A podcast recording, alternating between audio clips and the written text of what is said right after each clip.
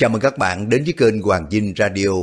Hôm nay mà các bạn tiếp tục nghe bộ truyện Lục Mạch Thần Kiếm tập 34 của tác giả Kim Dung qua dòng đọc Hoàng Dinh. Xin cảm ơn bạn Phạm Thị Thiền đã đồ nay ủng hộ kênh Hoàng Dinh Radio qua tài khoản Momo và một bạn giấu tên đã đồ nay ủng hộ kênh qua tài khoản Việt Tinh Băng. Một lần nữa xin cảm ơn hai bạn, chúc tất cả các bạn nghe truyện vui vẻ. Chương 59 Tiết Thần Y kể chuyện đồng môn Bọn quyền nạn Đặng Bách Xuyên nghe Tiết Mộ Hoa thuật lại chuyện lai lịch của tám anh em xong, tấm lòng ngờ vực bớt đi một nửa. Công giả càng nói, Tiết tiên sinh trá tử rồi mới bố trí thuốc độc bên trong quan tài, phải chăng đối phó với tình tú lão quái? Sao mà tiên sinh biết lão sắp đến đây? Về cái vụ này kể ra cũng kỳ. Trước hai hôm, tại hạ đang ngồi rỗi, trong nhà đóng cửa, đột nhiên có bốn người cưỡi ngựa đến xin chữa thuốc. Chữa bệnh cứu người nguyên là phận sự của thầy Lan, chứ chẳng có gì khác thường. Nhưng mà lạ là chỗ bệnh nhân là một vị hòa thượng béo trùng béo trục, xương trước ngực như là gân cốt sau lưng đã bị gãy nát. Cái thân thể tròn trặn biến thành một con người vuông. Tựa hồ nhà sư này đã bị nhét vào trong cái quan tài, đã chật cứng, rồi bị gò ép theo cái khuôn vuông trắng đó. Quyền nạn nói, thật là mắc cỡ, đó chính là tam tỉnh hòa thượng chùa Thiếu Lâm.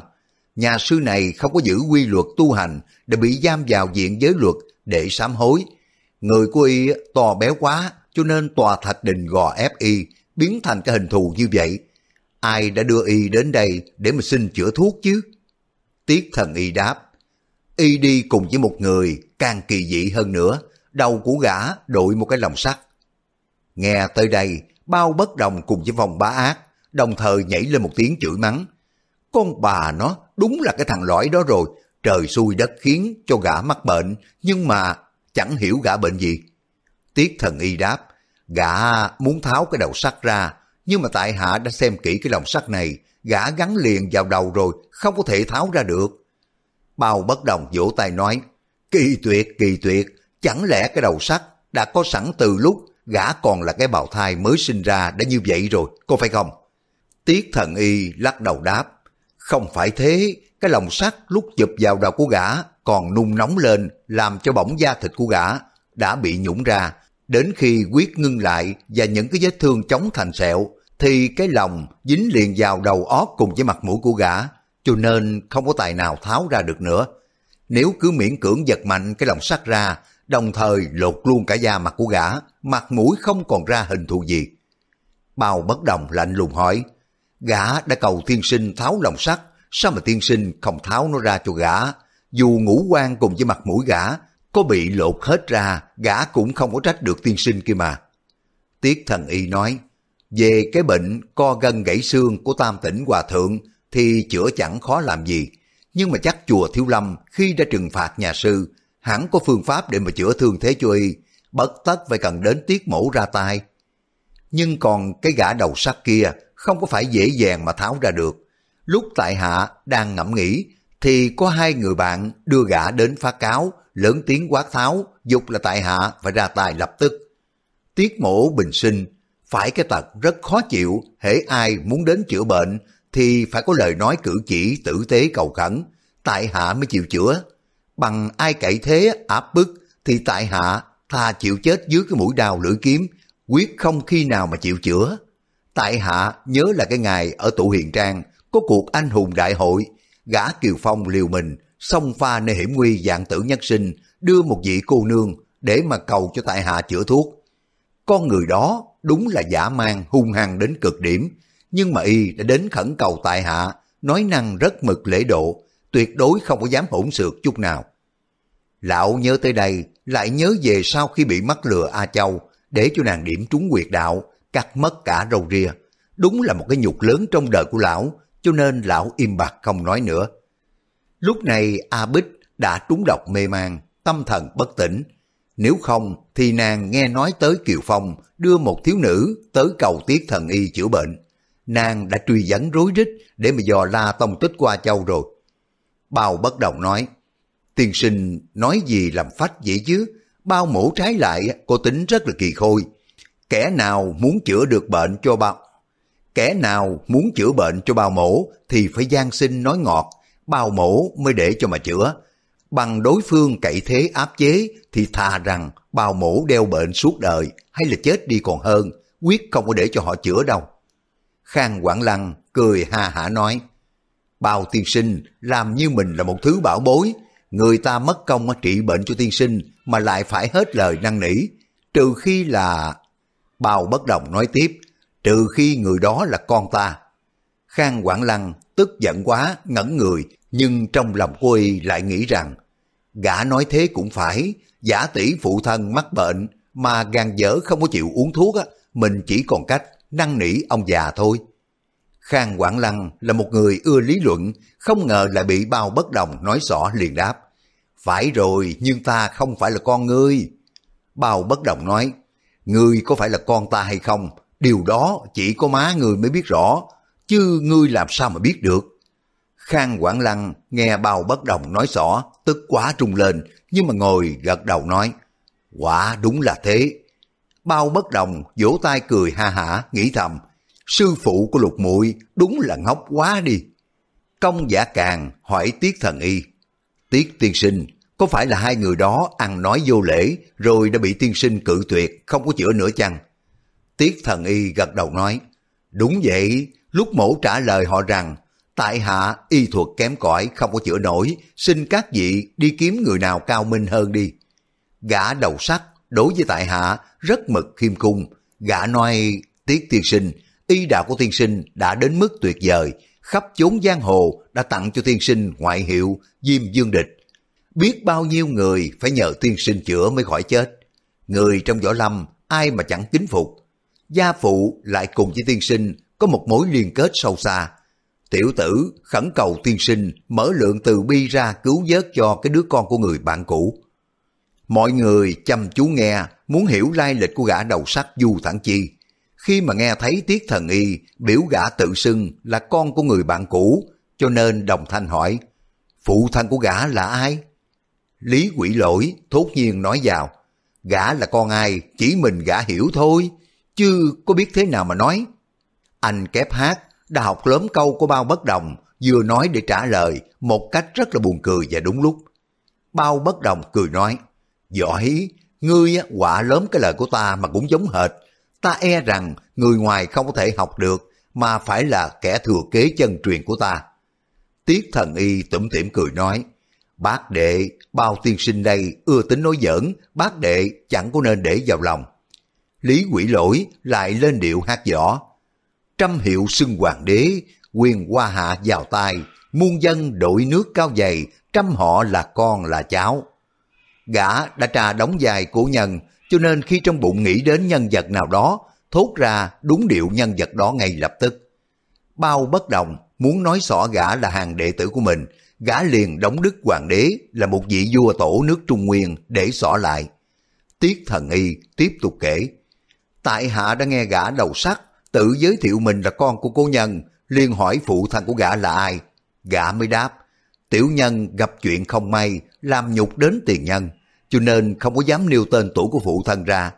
Có điều chắc chắn tiên phụ ngày trước có mối thâm giao với tiên sinh. Việc này đúng cả trăm phần trăm, tiểu nhân không bao giờ dám đem tiên phụ để mà lừa gạt. Tại hạ đã nghe gã nói rất thành khẩn, quyết không phải là chuyện bịa. Có điều tại hạ giao du rất rộng, bạn bè không biết bao nhiêu mà kể. Nghe gã nói thân phụ của gã đã qua đời. Trong lúc bất ngờ, tại hạ chưa có đoán được thân phụ của gã là ai. Tiết thần y ngẫm nghĩ một lúc rồi mới kể tiếp. Lúc tại hạ đang trầm ngâm thì người cùng đi với gã nói ngay. Theo pháp chỉ của sư phụ, khẩn yếu đầu tiên phải chữa bệnh cho tam tỉnh hòa thượng. Còn gã đầu sắt này tháo cái lòng sắt ra hay không cũng chẳng có can hệ gì. Tại hạ vừa nghe liền lộn ruột hỏi lại.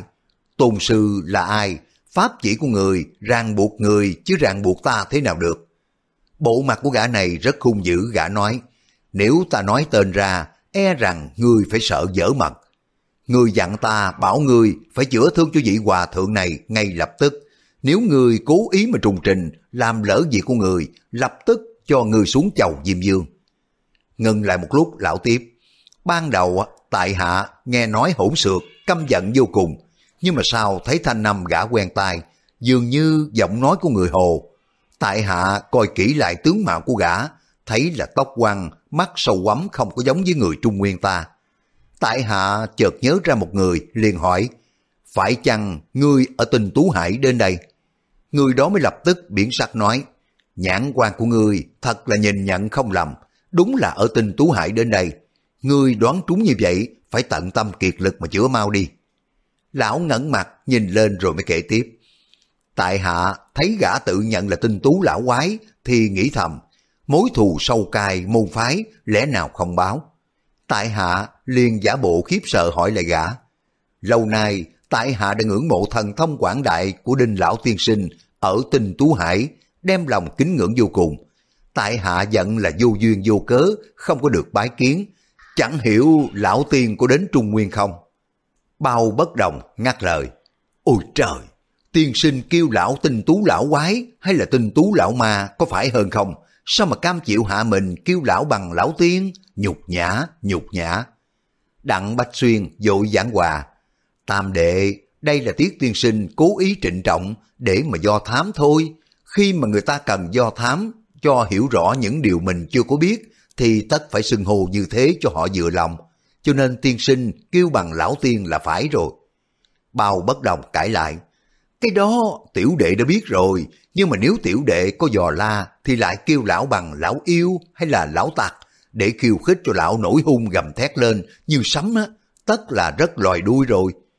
Tiết thần y nói, lão tiên sinh nói ra có lý, tại hạ không có quen lừa bịp, miệng kêu bằng lão tiên mà không có giấu được vẻ bất bình. Gã yêu nhân kia là một tay giả quyệt, vừa thấy thế gã đem lòng ngờ vực, dương tay ra nắm lấy quyệt mạch môn của tại hạ rồi mới quát hỏi, Ngươi, dò la hành tung của sư phụ ta là có ý gì? Tại hạ thấy sự tình đã bại lộ, liền xoay tay phóng chỉ, điểm vào tử quyệt của gã chết ngay. Ngừng một lát, tiết thần y kể tiếp. Gã yêu nhân thứ hai móc trong bọc ra một lưỡi đao chủy thủ đâm vào tại hạ. Trong tay tại hạ đã không có khí giới, mà võ công của gã yêu nhân lại không vừa. Lúc đó tại hạ đã bị nguy cấp, gã đầu sắt đột nhiên giương tay ra, đoạt lấy cái lưỡi đao trủy thủ hỏi. Sư phụ biểu chúng ta đến đây để mà xin chữa thuốc, có phải biểu đến đây để mà giết người đâu? Gã yêu nhân tức mình nói, thập nhị sư đệ đã bị y giết chết đó, ngươi không thấy sao? Ngươi, ngươi là con cố nhân của y, cho nên bây giờ về hùa với người ngoài sao? Gã đầu sắt lại nói, ngươi giết chết thần y đây thì mặc kệ ngươi, nhưng mà nhà sư béo trùng trục này không chữa được khỏi, để cho lão chết, thì ai mà dẫn đường đi tìm băng tầm. Bấy giờ sư phụ sẽ hỏi tội người đó. Bao bất đồng hỏi xen vào. Cái gã đầu sắt cũng là đệ tử tinh tú lão quái. Bọn chúng yêu cầu tam tỉnh hòa thượng dẫn đường đi tìm băng tầm là là cái gì vậy? Tiết thần y đáp. Tại hạ cũng nghe nói vậy thôi, còn cứu cánh ra sao cũng không biết. Tại hạ thừa cơ lúc hai gã cãi nhau, liền lấy khí giới cầm tay. Gã yêu nhân kia nhận thấy giết tại hạ cũng chẳng có dễ dàng gì. Lại nghĩ tới cái gã đầu sắt nói cũng không phải là vô lý, gã liền bảo gã đầu sắt. Đã thế thì ngươi bắt lão y sinh quỷ quay này dẫn đi ý kiến sư phụ đi. Tiết thần y hăng giọng kể tiếp. Gã đầu sắt mới nói, được lắm. Rồi gã xoay tay phóng trưởng ra trúng ngực của gã kia chết ngay lập tức. Mọi người nghe tiết thần y kể đến đây sửng sốt la lên một tiếng. Ủa? Bao bất động nói, cái đó có chi là lạ, gã đầu sắt á, có việc cần đến tiên sinh, cho nên gã đánh bạn đồng môn để mà tấn công tiên sinh chứ có gì đâu. Tiết mộ hoa thở dài nói, trong lúc thản thốt, tại hạ cũng không có hiểu rõ chân tâm của gã, vì tình nghĩa tại hạ là chỗ chí thân với tiên phụ của gã, hay là vì muốn làm công làm cán với tại hạ. Tại hạ đang định hỏi lại cho biết. Thình linh ở xa xa có tiếng hú vọng lại. Gã đầu sắt nhớ nhát nói, sư phụ của tiểu nhân thúc giục tiểu nhân phải trở về ngay. Tiếc bá phụ nên đem chữa thương cho nhà sư béo này đi. Sư phụ của tại hạ vui lòng, may ra bỏ qua cái việc giết chết hai tên đồ đệ, không nghĩ đến chuyện báo thù. Nói xong, gã mới lật đật đi ngay, để nhà sư béo ở lại. Quyên nạn đại sư nói, hiện giờ để nghịch đồ tam tỉnh ở đâu? Tiết mộ qua chỉ vào trong góc động đáp, y nằm trong đó điều dưỡng, chỉ cần nửa tháng là khỏi hẳn rồi.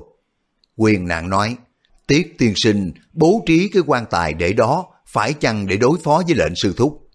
Tiết mộ hoa nói, đúng thế, tinh tú lão tặc đã đến Trung Nguyên, lão lại có hai tên đệ tử bị chết trong nhà của tại hạ. Sớm muộn thế nào gã cũng tìm đến đây. Gã đầu sắt, dù có muốn dối trá tử và dấn thuốc độc trong quan tài, với hy vọng lừa cái lão vào bẫy. Cả già trẻ lớn bé trong nhà của tại hạ ẩn nấp ở trong quyệt động này vừa được hai ngày thì ngẫu nhiên đã gặp kỳ họp mạc hạn trong 5 năm của tám anh em đồng môn của chúng tôi. Mọi người còn tụ tập ở khu phụ cận, ải hàm cốc, thì liệt dị cũng vừa kéo đến nhà. Người lão bọc của tại hạ tuy tánh nết rất là trung thành, nhưng mà rất đổi ngu ngốc. Lão tưởng lầm các vị là bọn đối đầu ghê gớm kia.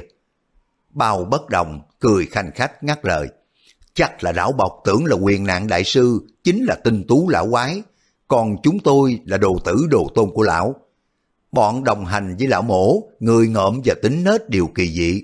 Bọn là bảo tiểu yêu phái tinh tú, còn có lý giống phần nào.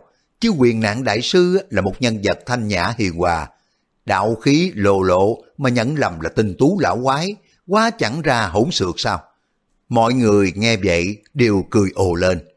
Tiết thần y cũng cười nói, cái lầm lỡ quả đáng đánh đòn, lão bọc lúc nào cũng nơm nớp lo sợ toàn gia tại hạ, mắc phải độc thủ của tinh tú lão quái.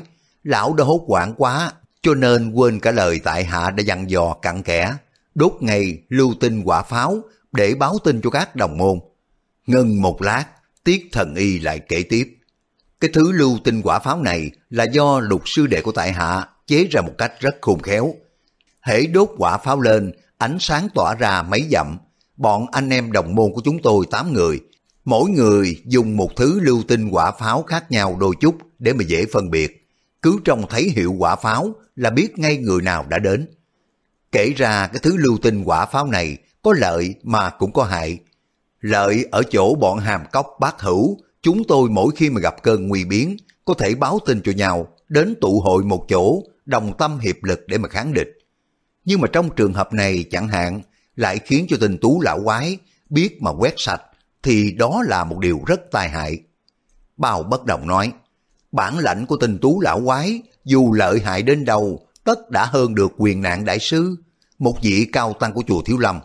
Hơn nữa còn bọn ta là một đám quân tôm cua, khá đông, đứng ngoài reo hò trợ giúp.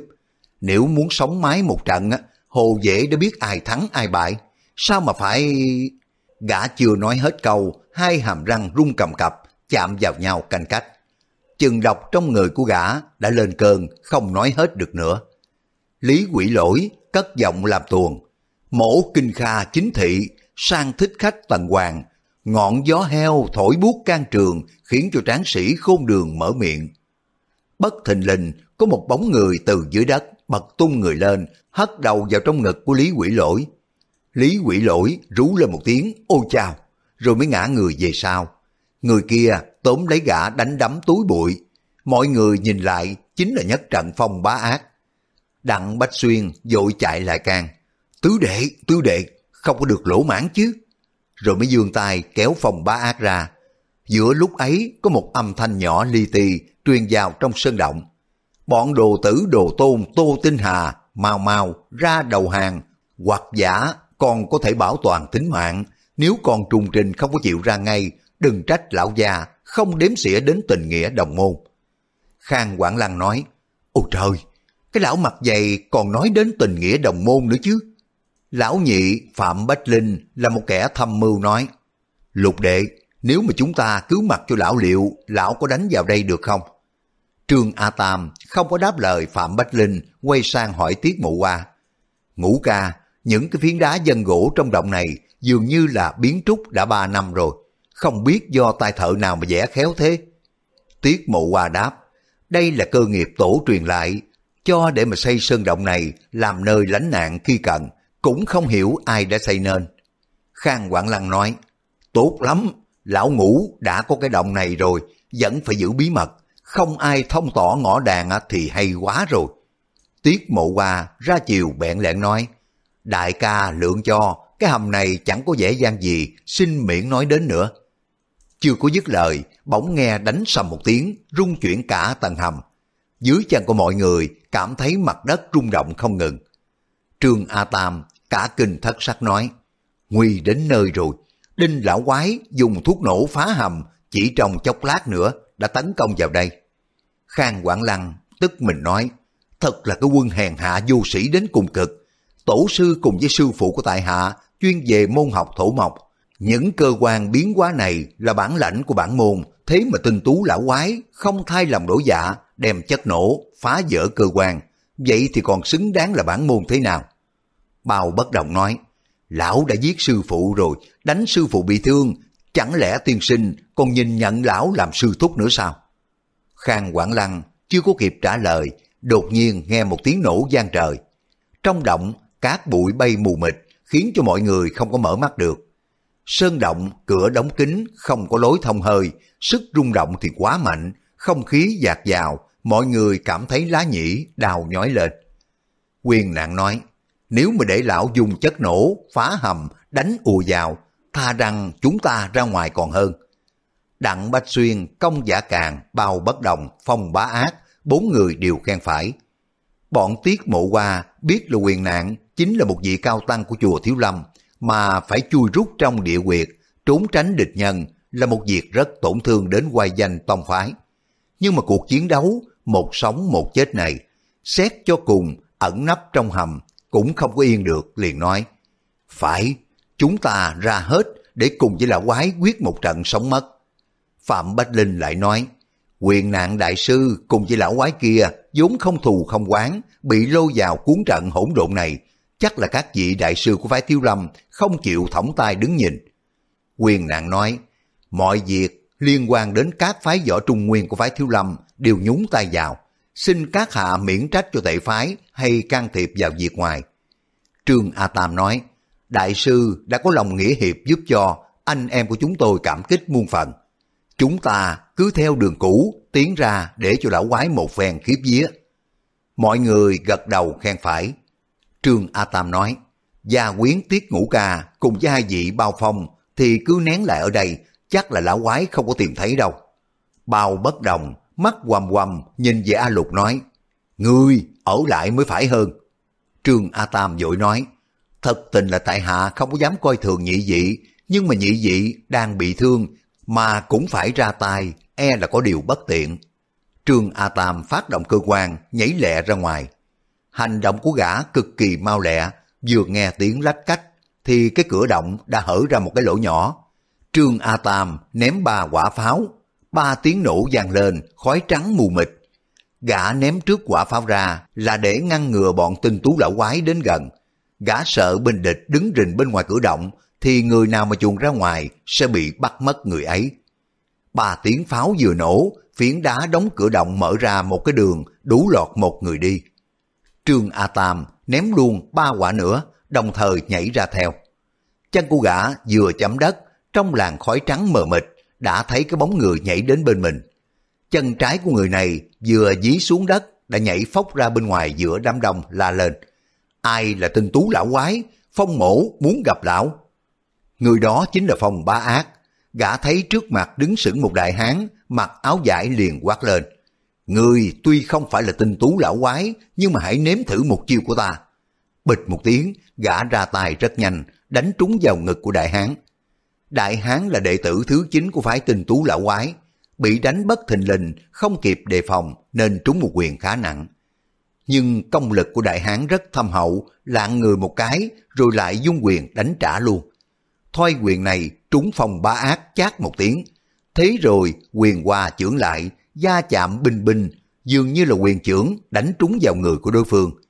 Nhưng không có trầm trọng cho lắm, cho nên không ai đến nỗi chí mạng. Bỗng nghe cái tiếng dù dù, rất nhanh, bất tuyệt. Quyền nạn, Đặng Bách Xuyên, Khang Quảng Lăng, mọi người trong động liên tiếp nhảy ra. Trong đám cây rậm, giữa làn khói trắng mờ mịt, về góc Tây Nam, nhìn rõ có một lão già thân thế to lớn. Xung quanh lão, cái lũ hán tử đứng thành hàng, có kẻ cao người thấp, không đều nhau. Khang Quảng Lăng la lên, Đinh lão tạc, ngươi vẫn chưa có chết sao? Có nhận được ta không? Lão già này chính là tinh tú lão quái Đinh Xuân Thu. Lão thoáng nhìn một lượt, đã nhận rõ mọi người đối phương. Đinh Xuân Thu không có trả lời Khang Quảng Lăng lại hỏi Tiết Thần Nghi. Tiết Mộ Hoa hiền điệt, ngươi đã chữa khỏi nhà sư béo trùng béo chuột phái Thiếu Lâm chưa? Ta đã tha chết cho ngươi với điều kiện ngươi phải gia nhập môn phái tình tú của ta. Tình tú lão quái chỉ nhất tâm mong là Tiết Mộ Hoa chữa khỏi như nhà sư Tam Tỉnh, đặng mà dẫn lên đỉnh núi Côn Lôn tìm kiếm băng tầm. Tiết Mộ Hoa nghe giọng lưỡi của lão này dường như không có để ý gì đến người khác. Sự sống chết của những người này là tùy ý của lão muốn xử trí ra sao là được vậy. Tiết Mộ Hoa biết rõ vị sư thúc ghê gớm này, trong lòng sợ hãi vô cùng, nhưng ngoài miệng giận nói cứng. Đinh lão tặc, trên cõi đời này ta chỉ nghe theo lệnh của một người thôi. Ngươi có bảo ta chữa cho ai thì cứ mặc ngươi. Ngươi muốn giết ta thật là dễ dàng như trở bàn tay. Nhưng muốn ta trị bệnh cứu người, ngươi phải đến cầu người ta bảo ta mới được. Đinh Xuân Thu nói, chắc là mi chỉ nghe lệnh của Tô Tinh Hà thôi, có phải thế không? Tiết mộ hoa. Tiết mộ hoa đáp, chỉ có hạng ác ôn không bằng loài cầm thú mới sinh lòng phản thầy diệt tổ. Mộ hoa dứt lời, bọn Khang Quảng Lăng, Phạm Bách Linh cho đến Lý Quỷ Lỗi, mọi người lớn tiếng quan hô ầm ĩ. Đinh Xuân Thu nói, hay lắm, hay lắm, bọn mi đều là đồ đệ của Tô Tinh Hà, song lão Tô phái người đến báo tin cho ta biết là đã trục xuất bọn mi ra khỏi môn phái, không kể là đệ tử của lão nữa. Chẳng lẽ lời nói của lão Tô không đáng đếm xỉa sao? Chẳng lẽ là còn ngấm ngầm lưu bọn mi vào hàng đồ đệ sao? Phạm Bách Linh đáp, một ngày là thầy, suốt đời phải gọi bằng cha. Sư phụ bọn ta quả đã đuổi chúng ta ra khỏi môn phái. Trong bấy nhiêu năm nay chưa được gặp lão sư, bọn ta có đến nhà bái yết mà cũng không có gặp được người. Tuy nhiên tấm lòng kính yêu sư phụ của chúng ta quyết là không giảm sút mãi mai Lão tặc đinh kia, ta nói thiệt cho người biết, sở dĩ mà bọn ta biến thành cô hồn giả quỷ, không có sư môn nào để mà nương tựa, hoàn toàn do ngươi mà ra cả. Đinh Xuân Thu mỉm cười đáp, mi nói thế là đúng sự thật. Tô Tinh Hà sợ ta ra tay tiêu diệt bọn mi, cho nên đuổi bọn mi ra khỏi môn phái là cố ý bảo tồn những cái mạng kiến rùi của bọn mi đó. Hay lắm, chính miệng của các người nói đi. Hiện nay bọn mi là đồ đệ của Tô Tinh Hà và Tô Tinh Hà còn là sư phụ của bọn mi nữa không? Bọn Khang Quảng Lăng vừa nghe lão nói vậy biết ngay nếu bọn mình tự thừa nhận là đồ đệ của Tô Tinh Hà lập tức Đinh Xuân Thu ra tay sát hại. Nhưng một là không có thể vì lúc lâm nguy bỏ nghĩa thầy trò, hai là cái lão quái này tàn ác không lường. Bữa nay mình đối đầu với lão thì cũng chẳng còn mong lão tha thứ nữa. Bọn tám người hàm cốt bác hữu trừ thiếu phụ bị thương nằm ở trong sơn động còn bảy người đồng thanh la lên. Bọn ta tuy là bị sư phụ trục xuất khỏi môn phái song tình nghĩa thầy trò không mãi mãi sức mẻ. Lý quỷ lỗi lớn tiếng nói, ta là thiên tiên đồng mổ, người là một dòng súc sinh nhỏ xíu, ta chỉ đánh một trượng là cái đùi con chó của người sẽ gãy ngay lập tức. Gã học tiếng nói của một bà già, giọng khàn khàn nhưng rất gian dội. Bọn khang quảng lăng nghe đến bốn chữ thiên tiên đồng mổ đều giật mình đánh thoát một cái. Đinh Xuân Thu vốn là bình tĩnh ung dung mà nghe đến cái tên đó không khỏi biến sắc. Hai con mắt chiếu ra những tia sáng kỳ dị. Lão phất tài áo bên trái một cái, đột nhiên có một tia lửa xanh lè, giọt ra lẹ hơn sao đổi ngôi, bắn vào mình của Lý Quỷ Lỗi. Lý Quỷ Lỗi né tránh nhưng mà không kịp. Xèo một tiếng, quần áo đã bốc cháy. Gã dội nằm lăn xuống đất, nhưng mà càng lăn người đi bao nhiêu, lửa càng bốc lên to bấy nhiêu. Phạm Bách Linh hai tay hút đất cát, hất lên mình của gã. Giữa lúc ấy, Đinh Xuân Thu phất tay áo luôn năm cái. Năm tia lửa bắn về phía năm người của bọn Khang Quảng Lăng, chỉ còn tiết mộ qua không có bị bắn vào. Khang Quảng Lăng phóng hai chưởng ra định đẩy ngọn lửa trở lại, nhưng mà chưởng lực phóng ra làm cho ngọn lửa lung lay một chút thôi. Quyền nạn đại sư cũng phóng chưởng ra để hất hai ngọn lửa tạt ra cái chỗ khác. Còn Trương A Tam và Phạm Bách Linh thì đã bị lửa bám vào trong mình. Tinh tú lão quái phát động long hoa còn lợi hại hơn đệ tử của lão chính là trích tinh tử nhiều. Chỉ trong khoảnh khắc, trong giường sao đầy mùi khét lẹt, bọn Trương A Tam ba gã kêu lên ầm ĩ. Bọn đệ tử của Đinh Xuân Thu thấy vậy thì nhào tần bốc sư phụ. Bao bất đồng hét lên, thúi lắm, thúi lắm, ôi trời ơi, da thịt ta tê rồi, Đinh lão tặc kia, ngươi là một đứa mặt dây. Đặng Bách Xuyên cùng với công giả càng dẫn kình lực vào bàn tay. Bao bất đồng chưa dứt lời, thấy hai cái tia lửa bắn tới rất lẹ. Đặng Bách Xuyên cùng với công giả càng đều phóng chưởng ra. Cả hai luồng chưởng đánh vào một chỗ bật đi hai tia lửa. Nhưng mà hai người ruột đau như dùi đâm, rú lên hai tiếng thất thanh rồi lùi lại ba bước. Nguyên Đinh Xuân Thu dùng nội lực thâm hậu để phóng quả tinh. Có nội lực của quyền nạn đại sư là chống lại được, đánh bật quả tinh ra ngoài và không có bị tổn thương gì cả. Còn Đặng Bách Xuyên và Công Giả Càng thì nội lực hãy còn kém xa tinh tú lão quái, cho nên hai người bị nội lực của đối phương đàn áp, cảm thấy đau đớn không chịu nổi. Quyền nạn đại sư tiến đến trước Lý Quỳ Lỗi, phóng ra một chưởng. Chưởng lực này đi thấp là là, lướt qua mình Lý Quỷ Lỗi, giang lên những cái tiếng xì xì, xé rách áo gã ra, đồng thời dùng lửa xanh lè cũng bị trưởng phong quạt cho tắt ngắm. Một tên đệ tử của tinh tú lão quay nói, trưởng lực cái lão trọc kia khá đấy, có thể bằng một phần mười trưởng lực của sư phụ ta. Một tên khác nói, chà, có chăng chỉ bằng một phần trăm trưởng lực của sư phụ là cùng. Quyền nạn đã dùng trưởng lực quạt tắt cái làn quả trên người của Lý Quỷ Lỗi, rồi trở tay quạt tiếp hai cái, dập tắt luôn cả lửa đang đốt Phạm Bách Linh và Trương A Tam. Đinh Xuân Thu vuốt chòm râu dài nói, vị cao tăng của chùa Thiếu Lâm quả nhiên công lực phi thường, bữa nay lão phu xin đến lĩnh giáo đây. Nói xong, lão bước tới lẹ làng, phóng trưởng ra đánh quyền nạn. Quyền nạn đại sư tuy chưa có từng giao đấu với phái tình tú, nhưng mà nhà sư cũng biết phép quả công đại pháp của Đinh Xuân Thu lợi hại vô cùng. Nhà sư còn nghe người ta đồn, từ lâu tinh tú lão quái có thể dùng tà thuật làm cho đối phương tiêu tan một cách vô hình, cho nên rất thận trọng, không có dám sơ hở chút nào.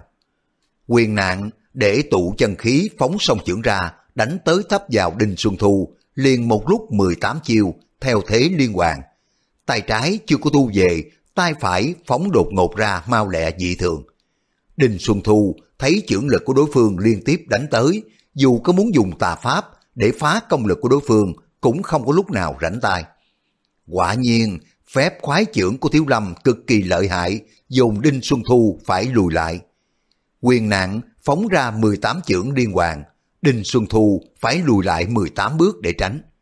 Quyền nạn đánh xong 18 chưởng, liền phóng ra quyền ương cước, đá nhanh như gió, liền một lúc 36 cước. Bóng chân đá mịt mờ, người ngoài không có phân biệt rõ phát đá nào chân phải hay là chân trái. Đinh Xuân Thu thi triển thần pháp, né tránh cực kỳ mau lẹ. Lão vừa tránh xong 36 cước, bỗng nghe hai tiếng chát chát. Thì ra bả vai của lão đã bị quyền nạn đánh trúng hai quyền. Nguyên trong phép liên hoàn tam thập lục cước, quyền nạn đã hai cước sau cùng, đồng thời dung quyền đánh ra. Đinh Xuân Thu chỉ tránh được cước mà không có tránh được quyền. Đinh Xuân Thu đã bị trúng hai quyền la lên. Thật sự lợi hại nha. Người của lão lạng đi hai cái, nhưng mà quyền nạn cảm thấy trong ngực hồi hộp, dường như người bị mất cái thứ gì, biết ngay có điều kỳ lạ. Nhà sư hít mạnh một hơi rồi mới phóng quyền ra đánh Đinh Xuân Thu. Đinh Xuân Thu xoay người lại đưa lưng ra đỡ lấy quyền. Lão giờ năm ngón tay như là lưỡi câu chụp vào sau gái của quyền nạn đại sư. Cuộc chiến đấu lúc này, hai tay cao thủ đã đến chỗ tỷ thí nội lực. Quyền nạn cả kinh lẩm bẩm, ta quyết không có tỷ thí chân lực với gã được. Tuy nhà sư tính như thế, nhưng mà không vận động chân lực để phóng quyền ra đỡ, thì chân lực của đối phương đã đánh tới phủ tạng của mình sẽ bị tan nát. Thế là đại sư biết không có nên thi đua chân lực với đối phương mà không có vận động chân lực cũng không được. Quyền nạn vận động nội kình, cảm thấy chân khí cuồn cuộn tuôn ra ngoài không thôi. Muốn ngưng tụ lại nhưng mà không được nữa rồi. Sau khoảng thời gian uống cạn một tuần trà, Đinh Xuân Thu cười hà hà, nhún dài đập mạnh một cái, quyền nạn lập tức ngã ra. Chân khí trong người thoát đi hết, nhà sư cố gượng ngồi dậy cũng không có được nữa. Đinh Xuân Thu đánh ngã quyền nạn rồi, đảo mắt nhìn chung quanh, chỉ thấy công giả càng nằm dưới đất, rung lên bần bật, vì trúng phải hàng độc trưởng của Du Thẳng Chi. Ngoài ra Đặng Bách Xuyên, Tiết Mộ Hoa đang chiến đấu ác liệt với bọn đồ đệ của mình. Bên phái tình tú cũng có người bị thương nằm lăn ra đó. Đinh Xuân Thu nổi lên một tràng cười, phất tay áo một cái, nhảy sổ tới sau lưng của Đặng Bách Xuyên phóng trưởng đánh ra, rồi mới thuận lại đá bao bất đồng một cước. Đặng Bách Xuyên cũng phóng trưởng ra đánh Đinh Xuân Thu, nhưng mà người của y tựa hồ đã mắc trọng bệnh, toàn hô hấp chân khí ngưng thần điều dưỡng, thì Đinh Xuân Thu phóng ra một chưởng nữa. Đặng Bách Xuyên bất đắc dĩ phóng chưởng ra ngân địch. Bàn tay quy thấy mát lạnh rồi lập tức sinh lực trong người tiêu tan. Trước mắt chỉ thấy một vùng lờ mờ như xương trắng.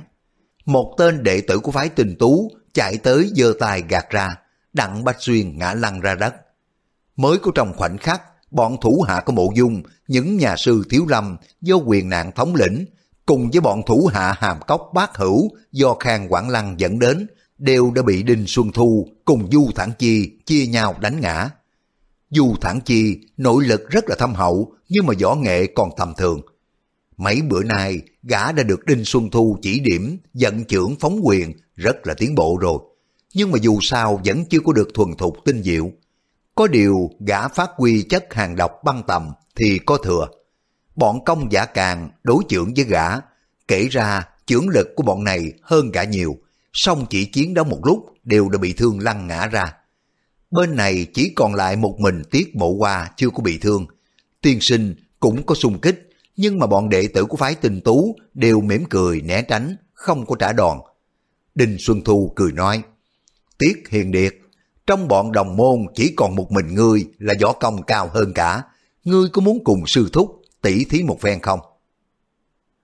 Chương 60 Sợ quay thần mộ hoa đành khuất phục. Đinh Xuân Thu dãy tay nói, Tiết Hiền Điệt lại đây. Tiết mộ hoa muốn bướng, không có đi lại. Xong mà tiên sinh lại nghĩ rằng Nếu lão muốn giết cũng như trở bàn tay, Đành phải tiến lên Còn chừng ba bước thì dừng lại. Đinh Xuân Thu dương tay trái ra Dĩnh vào Tiết Thần Y tủm tỉm cười hỏi, Tiết Hiền Điệt Hiền Điệt tập luyện võ công đã bao lâu rồi? Tiết Mộ Hoa đáp buông thõng 35 năm. Đinh Xuân Thu thở dài nói, công trình vất vả 35 năm trời không phải là ít. Ta nghe Hiền Điệt dùng y thuật chữa bệnh cho người, đổi lấy võ công. Bao nhiêu môn phái đem những cái tuyệt nghệ truyền lại cho Hiền Điệt, cho nên Hiền Điệt biết rất nhiều chiêu thức linh diệu, có đúng thế không? Tiết Mộ Hoa đáp, những cái vật đó phỏng có chi đáng kể, nhất là đối với con mắt của người lại càng không có ăn thua gì. Đinh Xuân Thu lắc đầu nói, không phải thế, có điều con người ta phải lấy nội lực làm căn bản, chiêu thức làm ngọn ngành, nhưng mà nói thế không phải là chiêu thức kém bề quan trọng, tỷ như gã đệ tử của ta đây. Lão chỉ Du Thẳng Chi nói tiếp, nội lực của gã thật là hùng hậu, nếu gã biết đủ những cái chiêu thức như là tiết hiền điệt, thì chẳng khác gì hổ thêm cánh, tha hồ tung hoành ở đất Trung Nguyên. Thành thực mà nói, về nội lực của tiết hiền điệt hơi kém một chút. Cho nên chiêu thức, dù tinh diệu đến đâu cũng không có bổ túc được. Giả tỷ nội lực của Tiết Hiền Điệt bị tiêu tan hết không còn một chút nào trong mình, thì dù có chiêu thức tuyệt diệu cũng thành phế nhân. Khi đó, chẳng những là mất hết võ công mà đến trí não cũng bị tổn hại rất nhiều. Dù Hiền Điệt có muốn làm nghề trị bệnh cho người cũng không có thể được. Tiết Mộ Hoa nghe nói toát mồ hôi trên trán. Tiên sinh hiểu rằng mỗi câu nói của lão quái đều nhằm mục đích uy hiếp mình. Tiết mộ hoa thấy bàn tay của lão đặt trên da của mình, từ từ phát ra một luồng nhiệt khí. Nếu mình chỉ phân tâm, nghĩ sang chuyện khác, sơ hở một chút, không đề phòng mà lão đem quá công đại pháp hại mình, thì công trình rèn luyện vất vả 35 năm trời sẽ bị tan ra mây khói. Đinh Xuân Thu lại hỏi, ta nói vậy hiền điệt có tin chăng? Bào bất đồng, đang nằm dưới đất lớn tiếng mắng.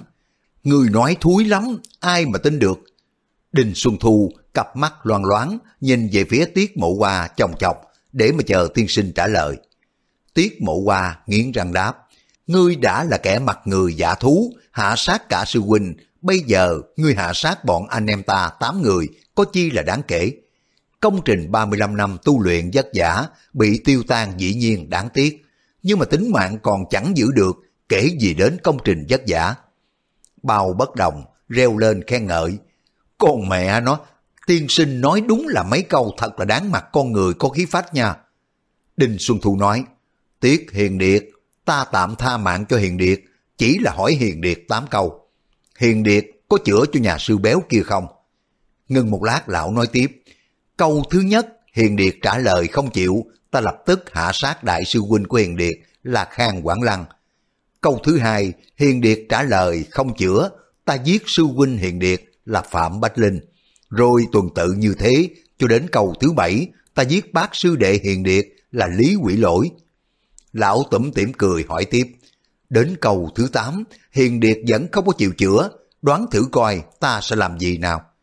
Tiết mộ qua, nghe lão nói dùng đến cách thảm khốc như vậy thì sắc mặt sẫm ngắt nói, Bây giờ người giết ta chứ có chi quan trọng.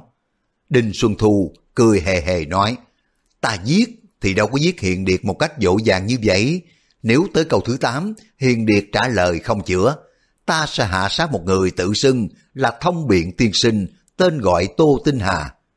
Tiết mộ hoa gầm lên, Đinh lão tặc, ngươi cả gan dám động đến chân lông của sư phụ ta. Đinh Xuân Thu lạnh lùng đáp, có cái gì mà không dám, trước nay tinh tú tiên sinh làm chuyện gì cũng tự ý mình, không biết sợ ai. Lời ta nói bữa nay, sáng mai ta lại quên cũng không sao. Tuy ta đã hứa với Tô Tinh Hà, nếu y ngậm miệng lại, không có nói gì nữa, ta sẽ tha chết cho. Nhưng nếu hiền điệt chọc giận ta, thì đồ đệ phạm lỗi, ta phải đổ lên đầu sư phụ chứ sao? Ta giết y là ta giết thiên hạ, còn ai dám làm gì nổi ta? Tiết mộ hoa, ruột như mớ bồng bông. Tiên sinh biết rõ, lão sư thúc này bất luận việc gì tàn ác đến đâu cũng làm được nếu mình nhất định không có chữa cho nhà sư tam tỉnh, thì sư phụ của mình là thông biện tiên sinh cũng chết về tay của lão. Nhưng mà tiên sinh lại e rằng, nếu chữa cho nhà sư kia, biết đâu cái dụng ý của lão còn hiếm độc gấp 10. Mình chữa cho nhà sư là giúp cho kẻ ác làm điều tàn bạo. Tiết Mộc Hoa trầm ngâm một lúc rồi mới nói, Thôi được, ta đành chịu khuất phục ngươi, với điều kiện sau khi mà ta chữa cho vị hòa thượng đó rồi, ngươi không có được làm khó dễ các bạn bè của ta đây, cũng như sư phụ của ta, sư huynh và sư đệ. Đinh Xuân Thu cả mừng đáp, được, ta tha cái mạng kiến rùi cho bọn họ. Đặng Bách Xuyên nói, ai cần ngươi tha mạng, bậc đại trường phu bữa nay chẳng may là trúng phải gian kế của ngươi, chết thì đành chết chứ sao. Nhưng mà ta chắc rằng đời của ngươi sẽ gặp kết quả tàn khốc hơn. Nguyên thanh âm của Đặng Bách Xuyên quang quang như tiếng chuông đồng, song lúc này chân khí đã bị tiêu tan, tuy rằng lời nói khẳng khái mà thanh âm chỉ phiều phào, không có một chút khí lực như trước. Bao bất đồng nói, mẹ kiếp, tiếc mộ qua đừng có mắc vào cạm bẫy của nó, cái thằng chó chết này mới vừa biểu lời nói của nó không có gì đáng tin cậy. Đinh Xuân Thu nói, Tiết Hiền Điệt, đây là ta bắt đầu hỏi câu thứ nhất, Hiền địa có chịu chữa cho nhà sư béo không? Lão vừa nói vừa đưa chân phải ra, đầu bàn chân nhắm vào quyệt thái dương của Khang Quảng Lăng, tựa hồ để chờ tiết mụ qua, đáp lại, không chữa, là lão phóng chân, đánh chết Khang Quảng Lăng lập tức. Ai nấy, trống ngực đánh thình thịch, thì có tiếng là lớn, không chữa. Người thốt ra hai tiếng không có chữa, không phải là tiết mộ qua, mà lại là Khang Quảng Lăng. Đinh Xuân Thu cười lạc nói, mì tưởng chỉ nói vậy ta đã chết người sao? sự việc không phải là dễ dàng thế đâu. Lão quay lại, nhìn Tiết Mộ Hoa hỏi tiếp, phải chăng là Hiền Điệt muốn mượn ta để giết chết đại sư huynh? Tiết Mộ Hoa thở dài nói, thôi, ta đành ưng thuận lời của ngươi chữa cho nhà sư kia là xong. Khang Quảng Lăng liền mắng Tiết Thần Y, Tiết Ngũ Lão, ngươi thật chẳng có ra trò gì cả. Đinh Lão Tạc là đại thù của sư môn nhà ta, ngươi chịu khuất phục dưới sự uy hiếp của lão. Tiết Mộ Hoa đáp, Lão giết bọn sư huynh sư đệ của chúng ta chẳng có chi quan hệ, nhưng mà đại ca không nghe thấy lão biểu là xúc phạm sư phụ hay sao? Bọn Khang Quảng Lăng nghĩ đến mối an nguy của sư phụ, không dám nói gì nữa. Bao bất đồng lên tiếng, bọn người toàn là, gã định mắng, toàn là đồ hèn nhát, nhưng mà đang nói dở câu, đặng Bách Xuyên đưa tay ra bịt miệng gã lại. Bao bất đồng, bình sinh đem lòng kính nể sư huynh, cho nên đành phải nuốt giận không mắng nữa. Tiết mộ hoa nói, lão họ đình kia, ta đã phải chịu khuất phục theo lời nói chữa cho nhà sư béo, vậy ngươi phải đối đãi với bạn hữu ta lịch sự. Đinh Xuân Thu nói, nhất quyết ta sẽ theo lời của ngươi. Thế rồi Tiết Mộ Hoa vào nhà sai gia nhân khiêng những người bị thương đi ra. Nhà sư tam tỉnh co rúm lại thành một đống thịt lù lù, tựa hồ như là một quả bóng khổng lồ. Lão vừa trông thấy quyền nạn thì hồn vía lên mây. Tiết Mộ Hoa không có nhiều lời nữa, bắt tay vào việc cứu chữa bệnh nhân. Nào là tiếp xương, nào là chữa thương, bận rộn cho đến lúc trời sáng tỏ mới xong việc. Những người đã bị thương đều có chỗ riêng biệt. Người nằm giường, kẻ nằm trên cánh cửa nghỉ ngơi điều dưỡng. Gia nhân của nhà họ Tiết làm thức ăn cho mọi người điểm tâm. Đinh Xuân Thu ăn hai bát miếng rồi quay lại cười hỉ hả với Tiết Thần Y. Hiền Điệt, quả là người biết thời vụ, không có bỏ thuốc độc vào thức ăn. Tiết Mộ Hoa nói, về cách dùng độc, khắp thiên hạ có ai bằng ngươi. Dù ta có muốn vậy, nhưng mà e câu, múa rìu qua mắt thợ, đánh trống qua cửa nhà sắm. Đinh Xuân Thu cười ha hả nói, Hiền Điệt kêu gia nhân đi thuê cho ta 10 cổ xe lừa về đây. Tiết Mộ Hoa nói, ngươi dùng 10 cổ xe lừa làm gì? Đinh Xuân Thu trợn mắt lên nói, việc của ta sao mà ngươi lại hỏi? Hiền Điệt có quen với nhiều người, tưởng thuê 10 cổ xe lừa cũng chẳng khó khăn gì. Tiết Mộ Hoa không có nói sao được, đành phải kêu người đi thuê xe. Vào giờ ngọ, 10 cổ xe lừa lục tục kéo đến. Đinh Xuân Thu nói, bao nhiêu phu xe, giết hết đi. Tiết Mộ Hoa cả kinh nói, sao vậy? Bỗng thấy bọn đệ tử phái tinh tú phóng trưởng ra một loạt, cả 10 tên phu xe ngã chết nằm ngổn ngang dưới đất. Tiết Mộ Hoa cả giận nói, Đinh lão tặc, bọn phu xe có thù quán gì với ngươi mà ngươi giết họ chứ, ngươi đúng đúng là độc ác mà.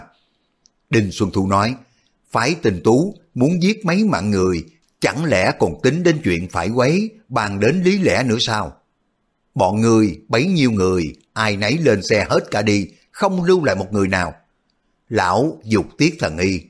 Tiết hiền điệt, hiền điệt có bao nhiêu sách vở cùng với thuốc men và những cái đồ tùy thân, lấy hết đem đi, ta đốt nhà bây giờ. Tiết thần y càng kinh hãi, nhưng mà tiên sinh biết lão này nói chẳng có điều gì mà tàn ác lão không dám làm. Nói cho lắm cũng vô ích, bao nhiêu sách thuốc tiên sinh đã thuộc lòng cả rồi, không cần phải đem theo. Nhưng mà bao nhiêu thứ cao đơn hoàn tán, tiên sinh mất bao nhiêu tâm lực, đều là những vật hiếm có, đều gói ghém lại. Tiên sinh tức quá, không làm sao được, chỉ rủa thầm con người độc ác. Tiết thần y thu nhặt hết dược liệu ra, rồi cùng với bọn đệ tử của phái tinh tú phóng quả đốt nhà. Bọn quyền nạn, Khang Quảng Lăng, Đặng Bách Xuyên đều là những tài bản lĩnh không vừa. song là bị người quá công đại pháp của Đinh Xuân Thu làm cho biến thành phế nhân. Kẻ thì trúng phải chất hàng độc con băng tầm trong người của Du Thản Chi. Trong sáu nhà sư Phá Thiếu Lâm, giao hàng chữ tuệ, có hai người là Tuệ Kinh, Tuệ Thu đã dâng lệnh quyền nạn đại sư muốn trốn về chùa Thiếu Lâm, báo tin. Nhưng mà có ngờ đâu, Đinh Xuân Thu bố trí cực kỳ nghiêm mật. Hai nhà sư đã chia nhau hai ngã, đều đã bị đối phương túm được bắt trở lại.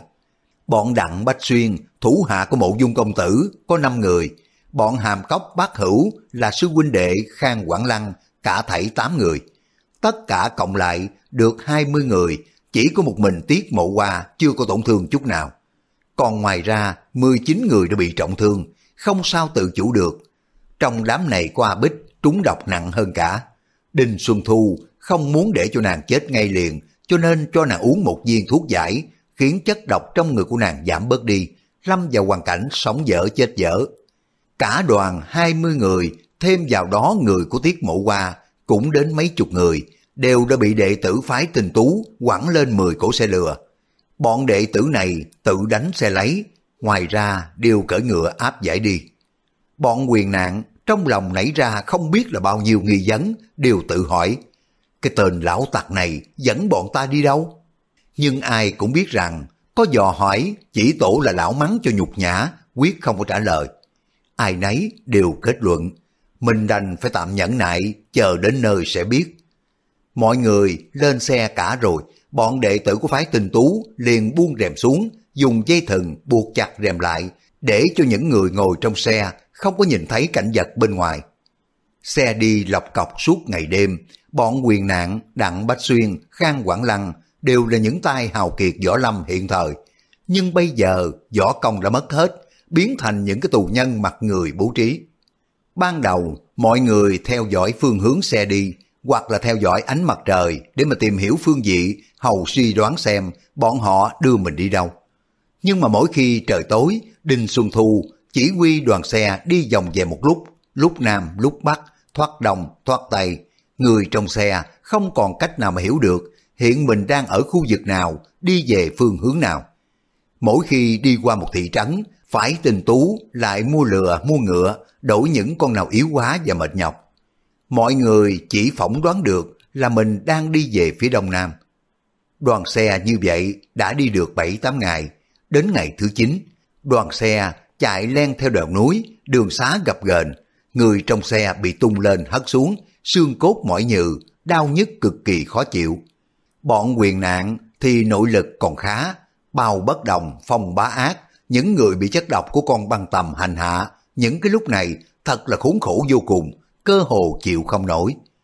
Đến giờ ngọ, đường lên núi một lúc một dốc thêm, sau cùng đến một nơi cao quá, đoàn xe không có tài nào đi lên được. Bọn đồ đệ có phái tình tú đành phải gọi quyền nạn xuống xe. Nơi này toàn là rừng trúc âm u, phong cảnh rất u nhã tịch mịch. Bên đường, người ta đã chặt những cây trúc lớn, dựng lên một cái trạm này rất tinh xảo bằng những tay thợ tuyệt khéo. Trương A Tam nhìn thấy cách kiến trúc, trong lòng thán phục vô cùng. Gã nhìn xung quanh hồi lâu, trong lòng nảy ra nhiều mối nghi ngờ. Mọi người vào trong quán lương đình, ngồi ngó ra, thấy bốn người ở trên đỉnh núi chạy xuống dốc. Mọi người nhìn kỹ lại, thì hai người đi đầu chính là đệ tử của Đinh Xuân Thu. Trước khi mà đoàn xe dừng lại, chúng đã chạy lên núi hoặc để dò đường hoặc để báo tin. Hai người đi sau là hai thanh niên ăn mặc theo kiểu nông thôn, chạy đến trước mặt của Đinh Xuân Thu, thi lễ cầm phong thơ đưa lên. Đinh Xuân Thu mở thơ xem mới cười lạc nói, hay lắm, hay lắm, ngươi chưa có chịu thua, còn muốn quyết một trận sinh tử, thì đương nhiên ta phải bồi tiếp. Chàng thanh niên hán tử hơi biến sắc, lấy trong bọc ra một cái pháo ống lệnh, quẹt lửa đốt lên. Đùng một tiếng, ống lệnh giọt lên không trung. Những cái ống pháo lệnh thông thường chỉ nổ đùng một tiếng bắn lên không, nổ đoàn một tiếng nữa rồi mới dở tan tành. Nhưng mà ống pháo lên này bắn lên không còn nổ lên ba tiếng đoàn đoàn đoàn, tiếng sau càng nổ lớn hơn. Trương A Tam nghe thấy cái tiếng pháo lệnh này có vẻ khác thường, gã không nghi ngờ gì nữa, nhìn Khang Quảng Lăng khẽ nói, Đại ca, thứ pháo này chính là của bản môn chế ra. Pháo nổ xong, chẳng mấy chốc, bỗng đã thấy xuất hiện hơn 30 người đều ăn mặc theo kiểu nông thôn từ trên đỉnh núi xuống. Những người này đều là cầm những binh khí dài. Khi mà bọn họ xuống gần tới nơi, mọi người mới nhìn thấy những thứ họ cầm lấy trên tay không phải là binh khí mà là những cái đòn khiên bằng tre trúc. Cứ hai cái đòn trúc thì quảng giữa lại buộc dây lưới, người có thể ngồi vào trong đó được. Đinh Xuân Thu mỉm cười nói, chủ nhân mời quý vị chẳng có nên khách khí, xin ngồi vào võng đi. Bọn quyền nạn nhất nhất lên võng ngồi. Cứ hai đại hán thanh niên khiêng một người rồi chạy nhanh như bay theo dốc lên núi. Đinh Xuân Thu tay áo rộng thùng thình bay phất phới đi trước để mà hướng dẫn. Lão không có vẻ gì hấp tấp, nhưng mà lão vượt dốc núi như cơn gió. Chân của lão tựa hồ không chấm đất, chỉ trong khoảnh khắc lão đã biến hút vào trong khu rừng trúc ở trước mặt. Bọn người của quyền nạn, Đặng Bách Xuyên, trúng phải quá công đại pháp. Mấy bữa nay, trong lòng vẫn ân hận, tự cho mình đã mắc vào tay của yêu tà đến nỗi bị thương. Không phải là mình kém sức chiến đấu. Đến bây giờ, thấy khinh công của lão phi thường như vậy, mới biết rằng bản lãnh của lão càng khủng khiếp. Bất giác khâm phục vô cùng, lẩm bẩm một mình. Giả tỷ, lão không có dùng yêu thuật, mình cũng không có địch nổi lão rồi. Phòng bá ác, dạ thẳng lòng ngay, buộc miệng khen luôn. khinh công của lão yêu này đúng là tuyệt diệu, ta bội phục vô cùng. Các bạn vừa nghe xong tập 34 Lục Mạch Thần Kiếm. Cảm ơn các bạn đã quan tâm theo dõi. Hẹn gặp lại các bạn trong phần tiếp theo. Thân ái, chào tạm biệt.